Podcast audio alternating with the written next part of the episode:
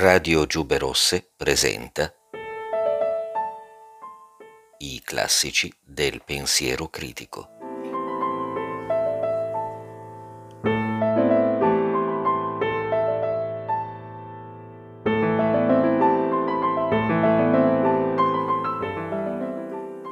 Il panoptismo da sorvegliare e punire di Michel Foucault.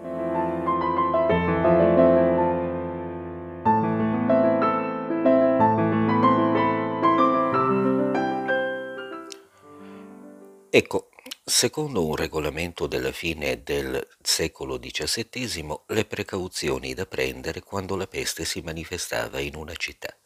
Prima di tutto, una rigorosa divisione spaziale in settori, chiusura ben inteso della città e del territorio agricolo circostante, interdizione di uscirne sotto pena della vita, uccisione di tutti gli animali randagi, suddivisione della città in quartieri separati, dove viene istituito il potere di un intendente. Ogni strada è posta sotto l'autorità di un sindaco che ne ha la sorveglianza, se la lasciasse sarebbe punito con la morte. Il giorno designato si ordina che ciascuno si chiuda nella propria casa, proibizione di uscirne sotto pena della vita. Il sindaco va di persona a chiudere dall'esterno la porta di ogni casa, porta con sé la chiave che rimette all'intendente di quartiere, questi la conserva fino alla fine della quarantena. Ogni famiglia avrà fatto le sue provviste, ma per il vino e il pane saranno state preparate tra la strada e l'interno delle case delle piccole condutture in legno che permetteranno di fornire a ciascuno la sua razione senza che vi sia comunicazione tra fornitori e abitanti. Per la carne, il pesce e le verdure saranno utilizzate delle carrucole e delle ceste. Se sarà assolutamente necessario uscire di casa, lo si farà uno alla volta ed evitando ogni incontro. Non circolano che gli intendenti, i sindaci, i soldati della guardia e anche tra le cose infette da un cadavere all'altro i corvi, che indifferente abbandonare alla morte sono persone da poco che trasportano i malati, interrano i morti, puliscono e fanno molti servizi vili e abietti. Spazio tagliato con esattezza, immobile, coagulato, ciascuno è stivato al suo posto e se si muove ne va della vita, contagio o punizione. L'ispezione funziona senza posa, il controllo è ovunque allerta, un considerevole corpo di milizia comandato da buoni ufficiali e gente per bene, corpi di guardia alle porte, al palazzo comunale in ogni quartiere, per rendere l'obbedienza della popolazione più pronta e l'autorità dei magistrati più assoluta, come anche per sorvegliare tutti i disordini, ruberie e saccheggi. Alle porte posti di sorveglianza, a capo delle strade sentinelle, Ogni giorno l'intendente visita il quartiere di cui è responsabile, si informa se i sindaci adempiono ai loro compiti, se gli abitanti hanno da lamentarsene, sorvegliano le loro azioni. Ogni giorno anche il sindaco passa per la strada di cui è responsabile, si ferma davanti ad ogni casa, fa mettere tutti gli abitanti alle finestre, quelli che abitassero nella corte si vedranno assegnare una finestra sulla strada dove nessun altro all'infuori di loro potrà mostrarsi, chiama ciascuno per nome, si informa dello stato di tutti, uno per uno, nel caso che gli abitanti saranno obbligati a dire la verità sotto pena della vita. Se qualcuno non si presenterà alla finestra, il sindaco ne chiederà le ragioni. In questo modo scoprirà facilmente se si dia ricetto a morti o ad ammalati ciascuno chiuso nella sua gabbia, ciascuno alla sua finestra, rispondendo al proprio nome, mostrandosi quando glielo si chiede, è la grande rivista dei vivi e dei morti. Questa sorveglianza si basa su un sistema di registrazione permanente, rapporti dei sindaci agli intendenti, degli intendenti agli scabini o al sindaco della città. All'inizio della serrata viene stabilito il ruolo di tutti gli abitanti presenti nella città uno per uno. Vi si riporta il nome, l'età, il sesso, senza eccezione di condizione. Un esemplare per l'intendente del quartiere, un secondo nell'ufficio comunale, un altro per il sindaco della strada perché possa fare l'appello giornaliero tutto ciò che viene osservato nel corso delle visite morti, malattie, reclami, irregolarità, viene annotato, trasmesso agli intendenti e ai magistrati. Questi sovrintendono alle cure mediche, da loro viene designato un medico responsabile, nessun altro sanitario può curare, nessun farmacista preparare i medicamenti, nessun confessore visitare un malato senza avere ricevuto da lui un'autorizzazione scritta, per evitare che si dia ricetto e si curino all'insaputa del magistrato dei malati contagiosi. Il rapporto di ciascun individuo con la propria malattia e con la propria morte passa per le istanze del potere, la registrazione che esse ne fanno, le decisioni che esse prendono. Cinque o sei giorni dopo l'inizio della quarantena si procede alla disinfezione delle case una per una, si fanno uscire tutti gli abitanti, in ogni stanza si sollevano o si sospendono i mobili e le merci, si spargono delle essenze, si fanno bruciare dopo aver chiuso con cura le finestre, le porte, perfino i buchi delle serrature che vengono riempiti di cera. Infine si chiude la casa intera mentre si consumano le essenze. Come all'ingresso si perquisiscono i profumatori in presenza degli abitanti della casa per vedere se essi non abbiano uscendo qualcosa che non avessero entrando. Quattro ore dopo gli abitanti possono rientrare in casa.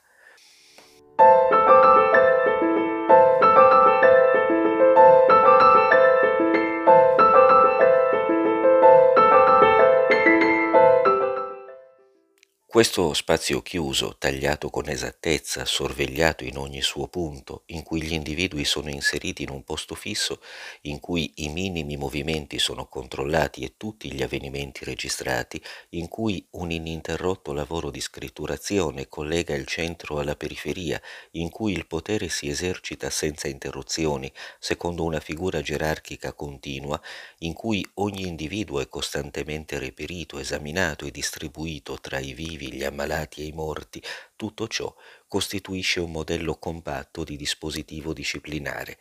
Alla peste risponde l'ordine.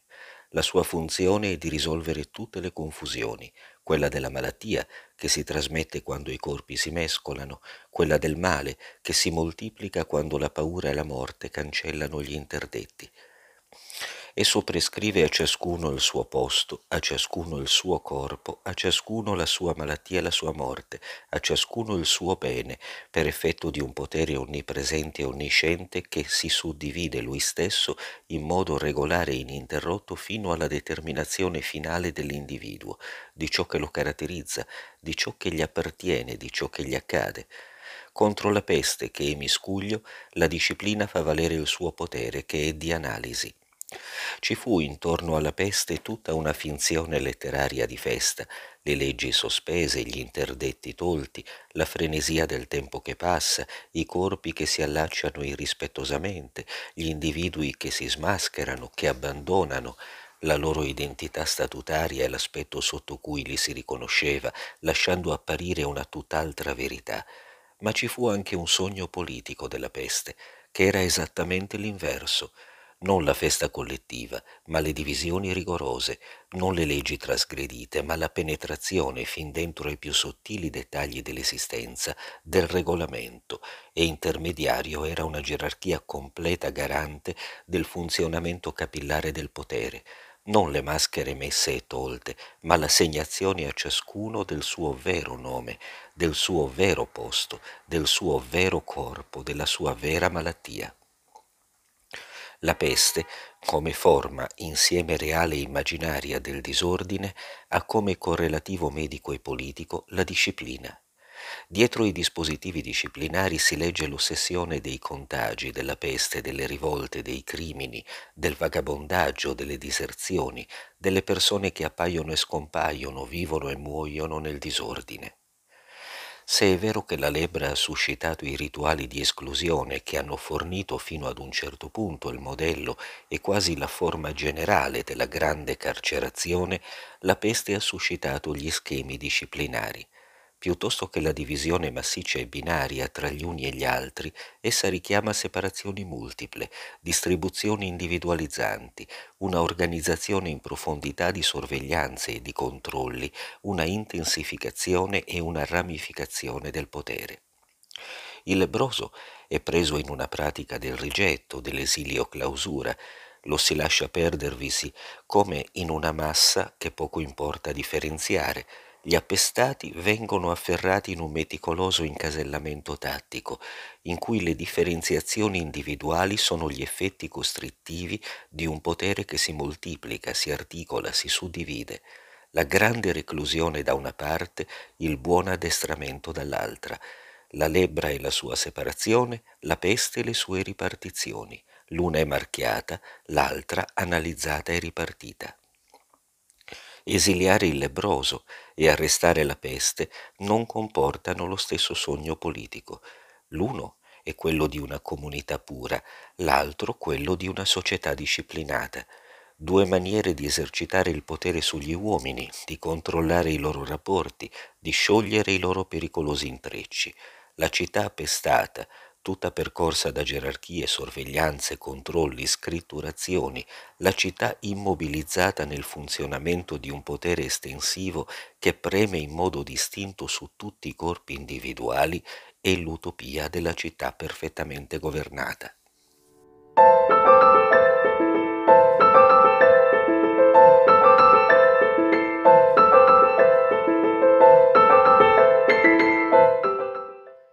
Peste, almeno quella che resta allo stato di previsione, è la prova nel corso della quale si può definire idealmente l'esercizio del potere disciplinare.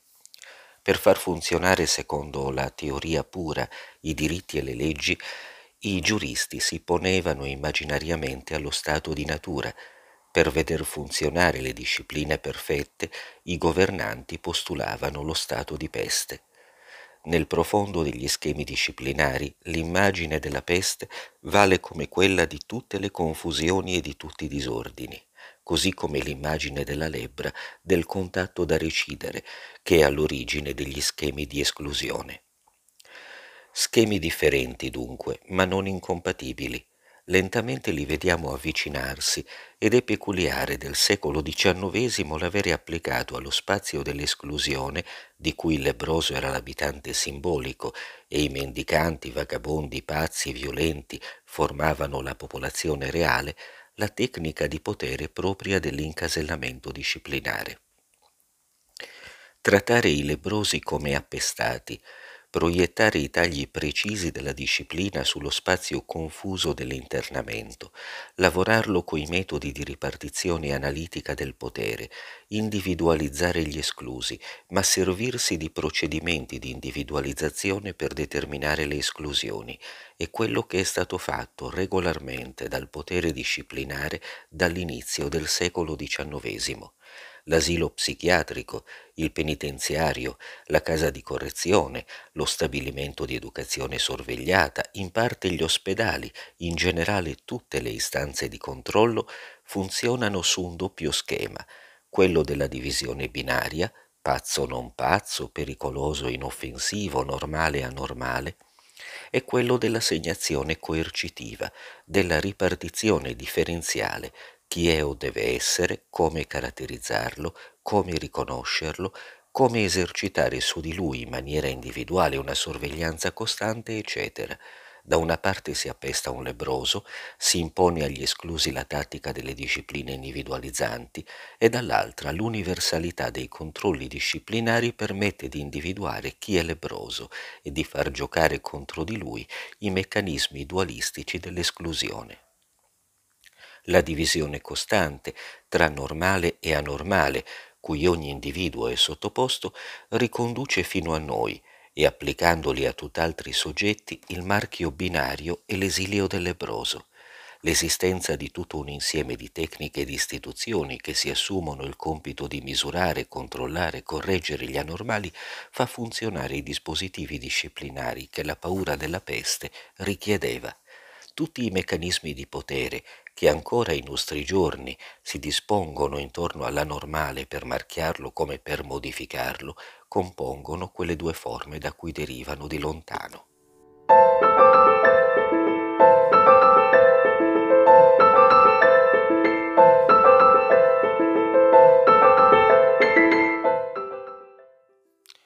Il panopticon di Bentham è la figura architettonica di questa composizione Il principio è noto. Alla periferia una costruzione ad anello, al centro una torre tagliata da larghe finestre che si aprono verso la facciata interna dell'anello. La costruzione periferica è divisa in celle, che occupano ciascuna tutto lo spessore della costruzione. Esse hanno due finestre, una verso l'interno corrispondente alla finestra della torre, l'altra verso l'esterno permette alla luce di attraversare la cella da parte a parte. Basta allora mettere un sorvegliante nella torre centrale e in ogni cella rinchiudere un pazzo, un ammalato, un condannato, un operaio o uno scolaro per effetto del controluce si possono cogliere dalla torre, stagliantisi esattamente, le piccole silhouette prigioniere nelle celle della periferia, tante gabbie, altrettanti piccoli teatri, in cui ogni attore è solo, perfettamente individualizzato e costantemente visibile. Il dispositivo panoptico predispone unità spaziali che permettono di vedere senza interruzione e di riconoscere immediatamente Insomma, il principio della segreta viene rovesciato, o piuttosto delle sue tre funzioni, rinchiudere, privare della luce, nascondere, non si mantiene che la prima e si sopprimono le altre due. La piena luce e lo sguardo di un sorvegliante captano più di quanto facesse l'ombra che alla fine proteggeva. La visibilità è una trappola il che permette prima di tutto come effetto negativo di evitare quelle masse compatte, brulicanti, tumultuose che si trovavano nei luoghi di detenzione, quelle che Goya dipingeva o Howard descriveva. Ciascuno al suo posto, rinchiuso in una cella e visto di faccia dal sorvegliante ma i muri laterali gli impediscono di entrare in contatto coi compagni. È visto, ma non vede oggetto di una informazione, mai soggetto di una comunicazione. La disposizione della sua cella di fronte alla torre centrale gli impone una visibilità assiale, ma le divisioni dell'anello, quelle celle ben separate, implicano una invisibilità laterale che è garanzia di ordine. Se i detenuti sono dei condannati, nessun complotto o tentativo di evasione collettiva o progetti di nuovi crimini per l'avvenire o perniciose influenze reciproche. Se si tratta di ammalati, nessun pericolo di contagio. Di pazzi, nessun rischio di violenze reciproche, di bambini, nessuna copiatura durante gli esami, nessun rumore, niente chiacchiere, niente dissipazione. Se si tratta di operai, niente risse, furti, coalizioni, nessuna di quelle distrazioni che ritardano il lavoro rendendolo meno perfetto o provocando incidenti. La folla massa compatta, luogo di molteplici scambi, individualità che si fondono, effetto collettivo, è abolita in favore di una collezione di individualità separate. Dal punto di vista del guardiano, essa viene sostituita da una molteplicità nuberabile e controllabile, dal punto di vista dei detenuti da una solitudine sequestrata e scrutata. Di qui l'effetto principale del panopticon, indurre nel detenuto uno stato cosciente di visibilità che assicura il funzionamento automatico del potere far sì che la sorveglianza sia permanente nei suoi effetti, anche se discontinua nella sua azione, che la perfezione del potere tenda a rendere inutile la continuità del suo esercizio, che questo apparato architettonico sia una macchina per creare e sostenere un rapporto di potere indipendente da colui che lo esercita, in breve, che i detenuti siano presi in una situazione di potere di cui sono essi stessi portatori. Per questo è nello stesso tempo troppo e troppo poco che il prigioniero sia incessantemente osservato da un sorvegliante, troppo poco perché l'essenziale è che egli sappia di essere osservato, troppo perché egli non ha bisogno di esserlo effettivamente. Perciò Bentham pose il principio che il potere doveva essere visibile e inverificabile. Visibile, di continuo il detenuto avrà davanti agli occhi l'alta sagoma della torre centrale da dove è spiato. Inverificabile, il detenuto non deve mai sapere se è guardato nel momento attuale, ma deve essere sicuro che può esserlo continuamente. Bentham per rendere impossibile il decidere sulla presenza o l'assenza del sorvegliante, per far sì che i prigionieri dalla loro cella non possano scorgere neppure un'ombra o cogliere un controluce, previde non solo persiane alle finestre della sala di sorveglianza, ma all'interno delle divisioni che la tagliavano ad angolo retto e per passare da un settore all'altro non delle porte, ma delle chicane, poiché il minimo battimento, una luce intravista, uno spiraglio luminoso avrebbero tradito la presenza del guardiano. Il panopticon è una macchina per dissociare la coppia vedere essere visti, Nell'anello periferico si è totalmente visti senza mai vedere, nella torre centrale si vede tutto senza mai essere visti. Dispositivo importante perché automatizza e deindividualizza il potere. Questo trova il suo principio meno in una persona che non in una certa distribuzione programmata dei corpi, delle superfici, delle luci, degli sguardi, in un apparato i cui meccanismi interni producono il rapporto nel quale gli individui vengono presi, le cerimonie, i rituali, i marchi per mezzo dei quali il più di potere viene manifestato dal sovrano sono inutili esiste un meccanismo che assicura la dissimmetria, lo squilibrio, la differenza. Poco importa di conseguenza chi esercita il potere. Un individuo qualunque, quasi scelto a caso, può far funzionare la macchina. In assenza del direttore, la sua famiglia, gli amici, i visitatori, perfino i domestici, così come indifferente il motivo che lo muove, la curiosità di un indiscreto, la malizia di un bambino, l'appetito di sapere di un filosofo che vuole percorrere questo museo della natura umana o la cattiveria di coloro che provano piacere a spiare e punire. Tanto più numerosi sono questi osservatori anonimi e passeggeri, tanto più aumentano per il detenuto il rischio di essere sorpreso e la coscienza inquieta di essere osservato. Il panopticon è una macchina meravigliosa che partendo dai desideri più diversi fabbrica effetti omogenei di potere. Un assoggettamento reale nasce meccanicamente da una relazione fittizia, in modo che non è necessario fare ricorso a mezzi di forza per costringere il condannato alla buona condotta, il pazzo alla calma, l'operaio al lavoro, lo scolaro all'applicazione, l'ammalato all'osservanza delle prescrizioni. Bentham si meravigliava che le istituzioni panoptiche potessero essere così lievi, non più inferriate, catene, pesanti serrature, basta che le separazioni siano nette e le aperture ben disposte. Alla potenza delle vecchie case di sicurezza, con le loro architetture da fortezza, si può sostituire la geometria semplice ed economica di una casa di certezza. L'efficacia del potere, la sua forza costrittiva, sono in qualche modo passate dall'altra parte, dalla parte della superficie di applicazione.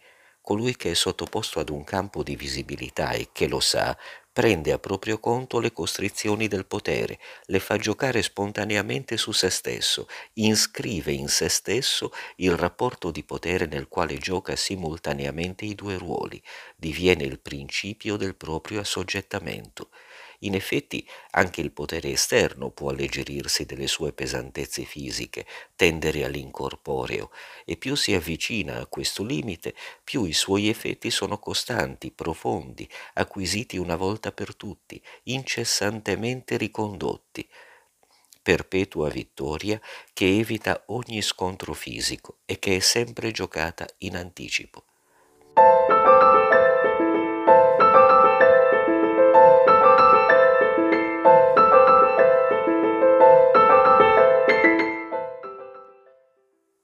Bentham non dice se si è ispirato per il suo progetto al serraglio che Levaux aveva costruito a Versailles, primo serraglio in cui i differenti elementi non sono, come era nella tradizione, disseminati in un parco, al centro un padiglione ottagonale che al primo piano comprendeva una sola stanza, il salone del re. I lati si aprivano con larghe finestre su sette gabbie, l'ottavo era riservato all'ingresso, dove erano rinchiuse diverse specie di animali. All'epoca di Bentham questo serraglio era scomparso, ma nel programma del Panopticon si trova l'analoga preoccupazione dell'osservazione individualizzante, della caratterizzazione e della classificazione dell'organizzazione analitica dello spazio. Il Panopticon è un serraglio del re. L'animale è sostituito dall'uomo, il raggruppamento specifico dalla distribuzione individuale, il re dall'apparato di un potere furtivo. Tenuto conto di queste differenze, anche il panopticon fa opera di naturalista. Esso permette di stabilire delle differenze, negli ammalati osservare i sintomi di ciascuno senza che la vicinanza dei letti, la circolazione dei miasmi, gli effetti del contagio alterino i quadri clinici. Nei bambini notare le prestazioni senza che vi sia imitazione o copiatura, reperire le attitudini e in rapporto a una evoluzione normale distinguere ciò che è pigrizia e testardaggine da ciò che è imbecillità incurabile. Negli operai notare le attitudini di ciascuno, comparare i tempi che impiegano per un lavoro e se sono pagati a giornata calcolare il salario in conseguenza. Questo per il lato serraglio. Lato laboratorio, il panopticon può essere utilizzato come macchina per fare esperienze, per modificare il comportamento, per addestrare o recuperare degli individui, per sperimentare dei medicamenti, verificarne gli effetti, provare differenti punizioni sui prigionieri secondo i loro diritti e il loro carattere e ricercare le più efficaci, insegnare simultaneamente differenti tecniche agli operai e stabilire la migliore, tentare esperienze pedagogiche e in particolare riprendere il famoso problema dell'educazione in reclusione utilizzando trovatelli. Si potrebbe vedere ciò che accade quando nel sedicesimo o diciottesimo anno di età si mettono in presenza ragazzi e ragazze. Si potrebbe verificare se, come pensa Helvetius, chiunque può apprendere qual- qualunque cosa. Si potrebbe seguire la genealogia di ogni idea osservabile, si potrebbero allevare diversi bambini in diversi sistemi di pensiero, far credere ad alcuni che 2 più 2 non fanno 4 o che la luna è un formaggio, poi metterli tutti insieme quando avessero 20 o 25 anni. Si avrebbero allora discussioni violente, che varrebbero assai più delle conferenze e dei sermoni per i quali si spende tanto denaro. Si avrebbe almeno la possibilità di fare qualche scoperta nel campo della metafisica. Il Panopticon è un luogo privilegiato per rendere possibile la sperimentazione sugli uomini e per analizzare con tutta certezza le trasformazioni che si possono operare su di loro. Il Panopticon può anche costituire un apparecchio di controllo sui propri meccanismi. Nella torre centrale il direttore può spiare tutti gli impiegati che sono ai suoi ordini, infermieri, medici, sorveglianti, istitutori, guardiani, potrà giudicarli continuamente, modificare la loro condotta, imporre loro i metodi che giudica migliori e lui stesso a sua volta potrà essere osservato facilmente. Un ispettore che scorgesse all'improvviso al centro del panopticon potrebbe giudicare con un sol colpo d'occhio e senza che si potesse nascondergli nulla come funziona tutta l'organizzazione e d'altronde, rinchiuso com'è al centro del dispositivo architettonico, non gioca lo stesso direttore una partita chiusa? Il medico incompetente che avrà lasciato diffondersi il contagio, il direttore d'ospedale o di laboratorio che sarà stato incapace, saranno le prime vittime dell'epidemia o della rivolta. Il mio destino, dice il Signore del Panopticon, è legato a loro, a quello dei detenuti, da tutti i legami che io sono stato capace di inventare. Il panopticon funziona come una sorta di laboratorio del potere. Grazie ai suoi meccanismi di osservazione guadagna in efficacia e in capacità di penetrazione nel comportamento degli uomini. Un accrescimento di sapere viene a istituirsi su tutte le avanzate del potere e scopre oggetti da conoscere su tutte le superfici dove questo si esercita.